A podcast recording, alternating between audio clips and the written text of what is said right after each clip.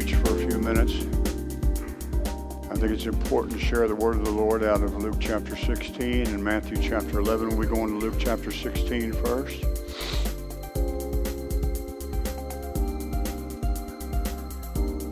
Luke chapter 16 in the New Living Translation, and we're going to be going to verse 19.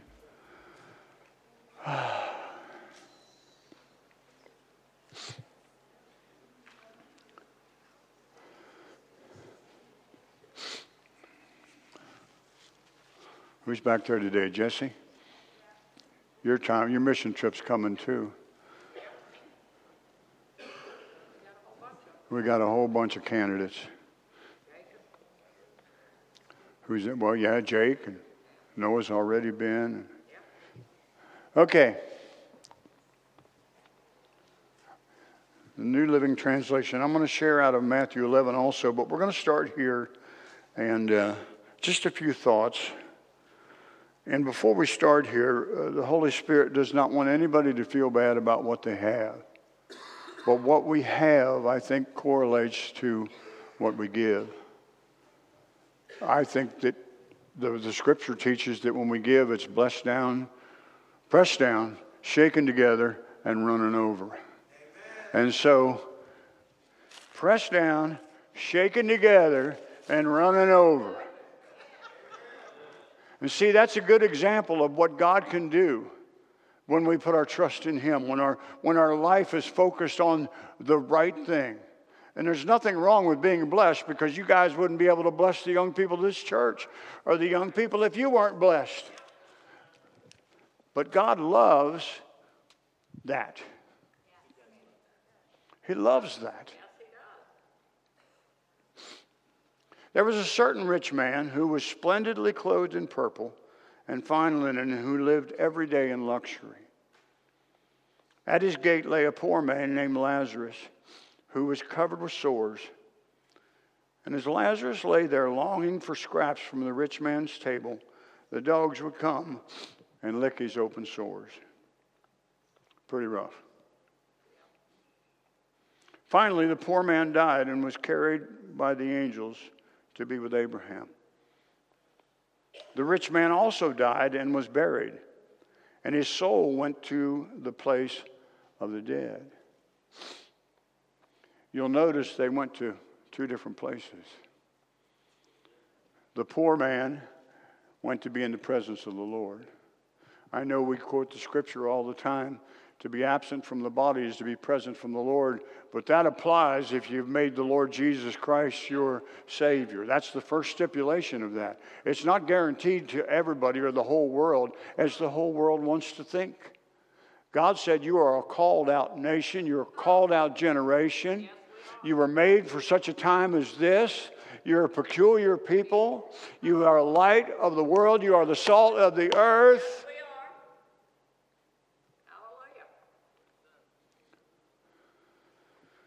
The one man went to the place of the dead, the rich man, because he didn't have his priorities straight.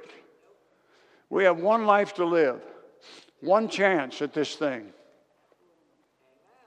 We get one trip through life. We don't come back as somebody's donkey or somebody's this or that or as a tree we are made in the image of God, and the image and the spirit and the breath that He's lent us belongs to Him. We are who we are, as Paul said, because of the grace of God. And he said, I don't live, it's Christ that lives in me. How many of you today, Christ lives in you? And it makes you something special because God says you are. I shared yesterday how God says you are His masterpiece. Masterpieces. Some people travel all the way to. How many, how many ever been to Paris? Anybody ever been to Paris in here? If you went to some of the art galleries and things over there, they have all the great works, all the masterpiece works that have endured for hundreds of years, and they're called masterpieces because it it changed the way people looked at things. I never understood what's so great about the Mona Lisa, but obviously somebody does because that's one of the most famous paintings anywhere. It was painted in Renoir. I don't understand all that stuff and some of this abstract stuff, but what it did is it caught people's eyes because it was a masterpiece. It was considered something special. Well, I'm going to tell you today there's nothing more special than your relationship with the Lord and Savior Jesus Christ. Another thing about masterpieces is you don't put them in a back room and hide them because you want people to see them. And a lot of people try to hide, even though they're very blessed. And as Darlene's so fond of saying all the time, we have talents and giftings, every one of us. And you don't do that and put it away somewhere. You hang it up for everybody to see. And when you understand that you're a masterpiece, when these young people understand that they're special in God's eyes, not maybe not in the world's eyes, because the world has a different opinion and they don't see like God sees. But when God sees and He sees people that are doing what He's asked them to do, He says, Here's another masterpiece, and I'm going to hang this on my wall for everybody to see.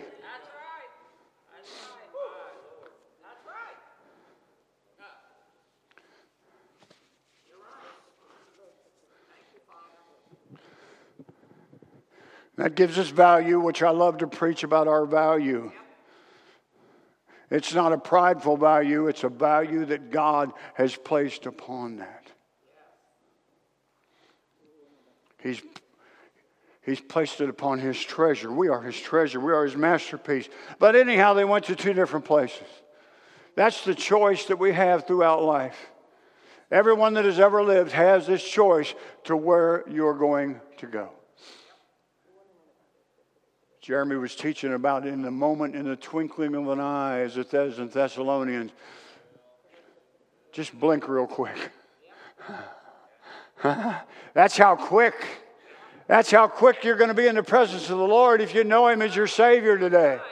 And if you don't, you can blink all you want, and it ain't going to do you no good because you get one time through this life. And we need to re- realize that, yes, we're blessed with good things, but there's more important things. The important things is the beggar at the door. The important thing is whether we're going to be a Pharisee or a publican. The Pharisee said, God, I thank you that I'm not like everybody else. And the publican stayed in the back of the temple and beat his breast and said, Lord, Thank you. I thank you for what you've made me. Where the Pharisee said, I thank you, I'm not like all these other people. Yo, the, fair, the publican had God's heart. He had the heart of Jesus. You have his heart today if you listen to his voice. Verse 24 says, The rich man shouted, Father Abraham, have some pity. Send Lazarus over here to dip the tip of his finger in water and cool my tongue. I am in torment or anguish in these flames. We must, in our life, come to the realization there is a heaven to gain and a hell to shun. We must know that in our lives. That's what motivates us. How many of you know it's easy to lay down your Christianity when you just feel wore out? You feel like you're out of words. You don't have anything else to say. You've heard it all before. But we need to realize that the compelling factor is that Jesus said, Go you into all the world and make disciples of all men. Of all men. But Abraham said to him in verse 25, Son, remember that during your lifetime you had everything you wanted. And Lazarus had nothing. So now he is being comforted, and you are in anguish. Which basically says that we, we love the world and we, we love being blessed, but now the tables are turned. Once you go into eternity, the tables turn. The earth no longer matters. What matters is your spiritual condition and your soul. Somebody's got to get excited beside me. I shared yesterday at the cemetery that we had went as far as we could go. Roy, thank you for being a soldier in God's army. But physically, we can only go so far. Especially as you get older, you realize that physically, you can only go so far. And we went physically as far as we could with Linda. Roy stayed for the whole ceremony. They lowered the casket. Physically, he had to turn and walk away from that because that's as far as his physical body could take him in his love toward his wife. And the minute the physical part was over, and he could no longer live in that realm, then everything is in God's hands after that. We must live our lives realizing that the physical will only take us so far. No matter how much we're in love, no matter how much we, no matter what, that's when the spiritual takes over. And when the spiritual takes over is when you give your life to the Lord Jesus Christ, apply the blood of Jesus to your life, and you have insurance that you're not going to go to the place of the dead to await the judgment whenever that comes up. But you, as a Christian, are going to go to be in the twinkling of an eye in the presence of God. You know how fast the twinkling of an eye is? I can't even show you because you can't see it from up here. We're going to be in the presence of the Lord. You say, Well, thank God I've labored all my life. Well, that's what a reward is. Think about it. There's things that we don't do because we are who we are. And sometimes you, you say, oh man, uh, God this and God that and God this and God that. There's going to be a reward. The Bible says that He's going to come back and He's going to bring His recompense. He's going to bring His reward with Him. Wow. Now He's being comforted and you are in anguish. And besides, there's a great chasm separating us. No one can cross over to them from here, and no one can cross over to us from there. Whoa, look out now. Our very breath is a gift of God. He formed man out of the dust of the earth.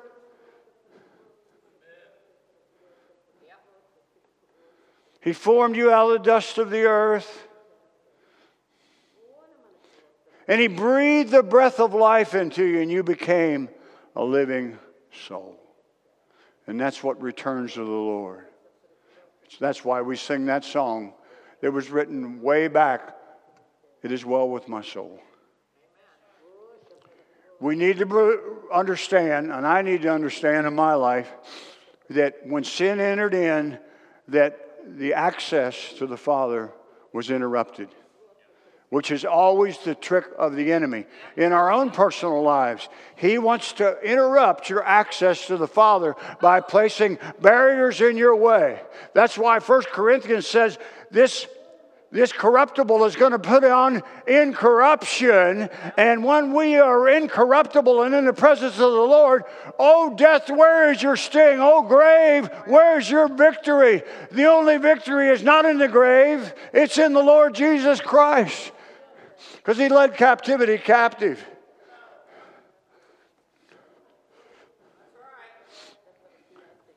We got to realize that he's the bridge from being lost to being saved. He laid down his life. If you look at him, the Bible says in Psalms, as David said, that he's a strong tower. He's a strong tower. The righteous run into it and they are what? Come on now. He's a strong tower and the righteous run into it and they are saved. He's the bridge between being lost and being saved. And we either accept him or reject him. And we accept his lifestyle or we reject his lifestyle. But we need to realize that there's a great thing. And I love what Jesus said here. You know, that people talk about near death experiences and things like that. I don't understand all that stuff. It's big, too big for me to understand how all that works. But I have the assurance that I'm going to be with the Lord in the moment. I have that. I don't understand how it works. But I realized that nobody can cross over. Uh, go to verse 27, and it says, The rich man said, Well, please, Father Abraham, at least send him to my father's house, my father's home. For I have five brothers, and I want, want him to warn them so they don't end up in this place of torment. That means how real it is. Don't ever be embarrassed by the resistance of your family because you have the words of life. He said, Can you just send him to to end this torment that I'm in. But Abraham said, Moses and the prophets have warned them. Your brothers can read what they said or they wrote. And the rich man replied, No, Father Abraham, but if someone is sent to them from the dead, then they will repent of their sins and turn to God. You know who, who returned to them from the dead? Somebody say his name. It was Jesus. He returned from the dead and they didn't believe. That's why Hebrews said we're surrounded with such a great crowd of witnesses because they're believers. And they're rooting us on, they're cheering us on. And the Bible says in heaven, if one comes to a knowledge of God, that the angels rejoice. That's how important you are. The angels are the masterpiece protectors because God sends them into our life. That's why the word says, be careful because you don't know if you're entertaining angels unawares. They're our protector. They're sent by God on a mission. They're not the Savior, but they're on a mission. They're on a mission. I'm finishing up. And Jesus was the one that rose from the dead, and he said, the rich man replied, No, Father Abraham, if somebody sent from the dead, then they will repent of their sins and turn to God. That's why we give altar calls, because everyone in here and everyone that might come in these doors and everyone that goes to other churches, the purpose of a church is to be a family first, point to the truth of God, but to tell them this is the final decision that God has made. You either accept me or you reject me. I don't care what you had on earth, you need to go from the physical to the spiritual in your understanding. And Abraham said in verse 31, if they won't listen to Moses and the prophets, they won't even listen if someone rises from the dead. You know, it's interesting. I've been preaching since 1981, and it's interesting to see the reaction that I get when I preach. Well, not so much when I preach, but the reaction to the Word of God when it's shared. Jesus said to the, or Father Abraham said, you know, the Gospels went out. This is what you do, this is the gospel. And even to this day, with everything that we got and all the blessings that we have, here's the typical reactions that I see to the gospel skepticism. Not you guys. But when you speak to people, you see a lot of skepticism. First questions you hear is, well, if God does this and God does that, how come there's this and how come there's that? It ain't none of your business how come there's this and how come there's that, because He's God. Humanism tells us that we got to know everything. We got to be this, we got to be that, we got to be smarter than gods. And if we stay at this thing long enough, we will become gods. That's what a humanistic spirit says. We can make ourselves into gods. Well, let me tell you something. For 6,000 years since creation and man's been on this earth, they've been trying to make themselves into gods, and it ain't worked yet. It ain't worked yet. Thank God I don't have to try no more to make myself into God. Think about that for a minute. You can be the handsomest, prettiest, wealthiest, ugliest, but it don't matter. You can't make yourself into God because He's supreme. In Genesis chapter 1, it said God created the heavens and the earth. He created you. And there was darkness over the face, and there was chaos. And the Holy Spirit hovered over the chaos. So in our lives today, who's the hoverer? Who's watching over us? It's the Holy Spirit. God created us that way, and He's going to end us that way. The Spirit of God is watching over you today. Hallelujah. He brings order to broken lives. Another thing I've seen when the word is preached, it makes people uncomfortable. People get real uncomfortable with the word of God because the word of God says it will not return void, that our words will not fall to the ground. The messenger is not the responsible one, the responsible one is the receiver. What else do I see? Sometimes people look at me and they're perplexed.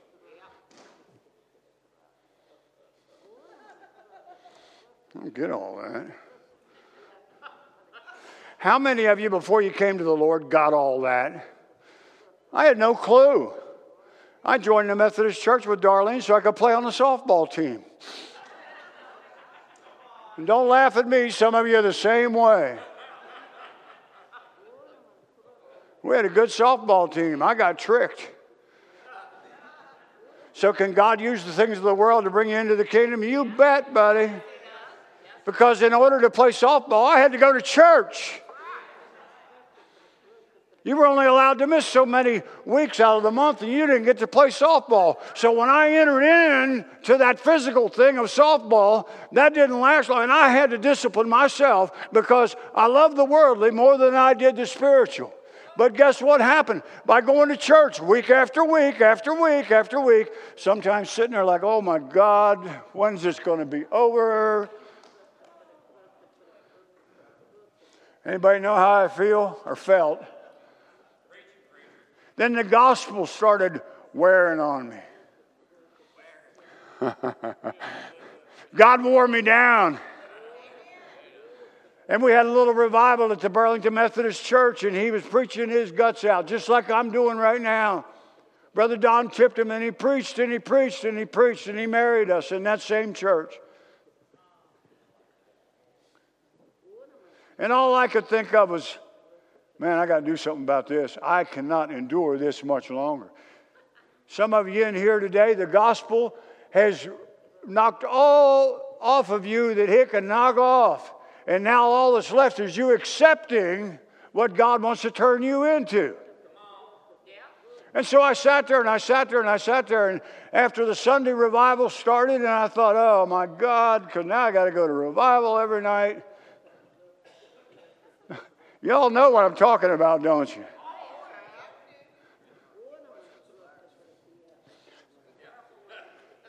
So I went on Monday to revival. And I thought, there ain't nothing happening here that I ain't heard before. Skeptic, uncomfortable, perplexed. And I remember that Monday night, Brother Don gave an altar call, and I just held on. How many of you ever did that? And I went home that night and I remember telling God, whoops, because I'd reached the end of my physicality. I just couldn't endure it no more. And I remember telling him that night, God, just keep me alive. And when I go back tomorrow, I'm going to do this, whatever it is. And I remember that church service started and there wasn't any people in there. They didn't have to say anything. They could have sang Take Me Out to the Ball Game. And I was going to the altar that day. I was going because I recognized that my physicality had hit its limits. I wasn't going to be any better playing softball. Physically, I was spent. I didn't want to end up in torment if what he was saying was true. I had to believe, and I had the choice, just like the rich man and Lazarus. Do I live for now or do I live for eternity? And they started a little bit. I don't really remember what happened, but I hit that altar. And I felt the cleansing power of God come all over me from top to bottom. It was like God took a scouring pad or the, the most the industrial cleanser is what I needed. The stuff that you don't even touch it because it'll burn you up. That's what was going through my body. And that was the day that God changed my life. And I realized since then that sure, sometimes I try to slip back into the physical and the things that I don't need. But the most important thing is I found the spiritual release I was looking for. Another thing I see when I preach the gospel is people get afraid. Because way down deep somewhere that they know that the gospel's true. Especially in this country. We know that the gospel's true. Amen. But then the last thing I see is people that are glad about it. Most of the world treats the gospel as a threat. Think about it. God's not asking us to give up anything that's good for us. He asks us to give up things that are bad for us so that we can live a long and productive life and be led by the Holy Spirit. It's good when you go somewhere and you find something that reinforces this. In Matthew chapter 11, if you'll go there real quick, and I'm going to finish with this. Matthew chapter 11. Scripture that you've all heard.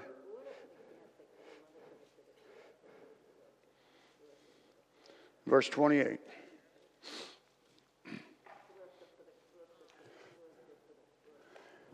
After we came back from Indiana yesterday, we decided to stop and get a bite to eat. And we went to a place, and there's this lady that works in there. We know her not personally, but when you walk into the place we were eating, she, uh, she just gets your attention. She gets your attention. She's so happy. She's smiling. She's even a little bit loud. But you know where she is in the place. And she came up and she was going to serve us.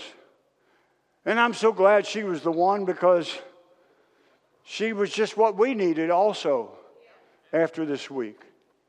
And she was bubbling and carrying on and laughing, and she just this and that. And she came over to our table, and I said, What makes you so happy all the time?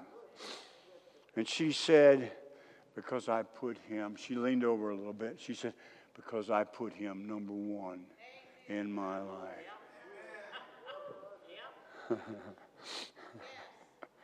and then she said this My soul is at peace.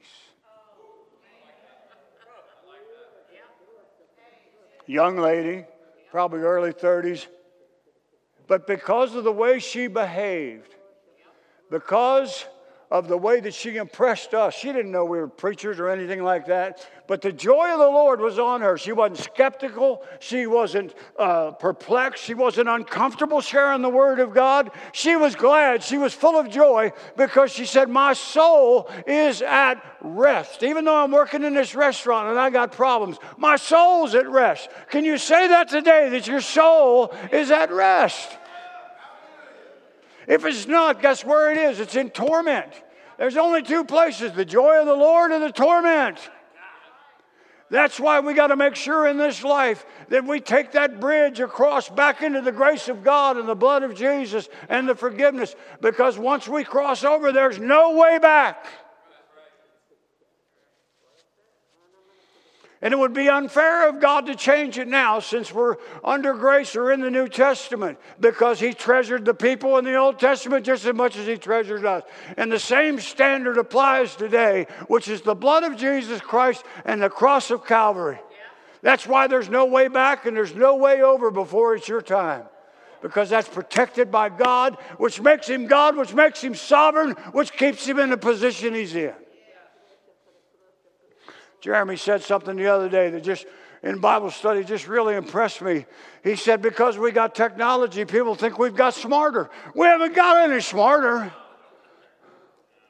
We're not measuring our lives by our technology, we measure our lives by our spirituality. And it doesn't matter.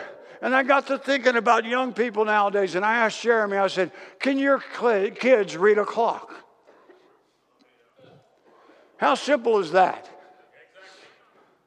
Listen to me. In the Old Testament, you know what they used to tell time? The sun. Somebody figured out to make this big concrete slab and, and put numbers on it, and by the, the motion of the sun, which God created, by the way, they could tell what time it was by the shadows. And then we got smarter and we started making clocks, the pendulums on them that go back and forth. We didn't need sundials anymore. And then we progressed to where we had no wind watches. All you had to do was put the thing on and walk around a little bit, and the thing would work. Try doing that with a sundial, carrying one of those around to figure out where you're heading. Think about it a minute. And we've, we've advanced to the place now that most kids and smaller, smaller kids can't read an old time regular clock with hands on it.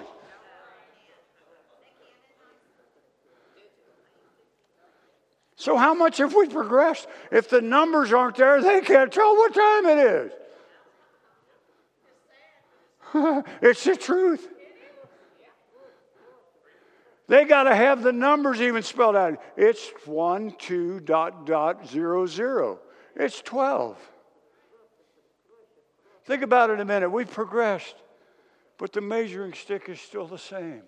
And whether you measure time by a sundial or a grandfather clock or by your cell phone or whatever you measure time by, it's still time and it's still passing. And God wants you to use the time that you've got.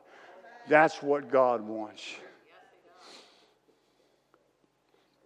That's why when she said, My soul's at rest, I was just so happy about that because this is what it says in Matthew 11 28.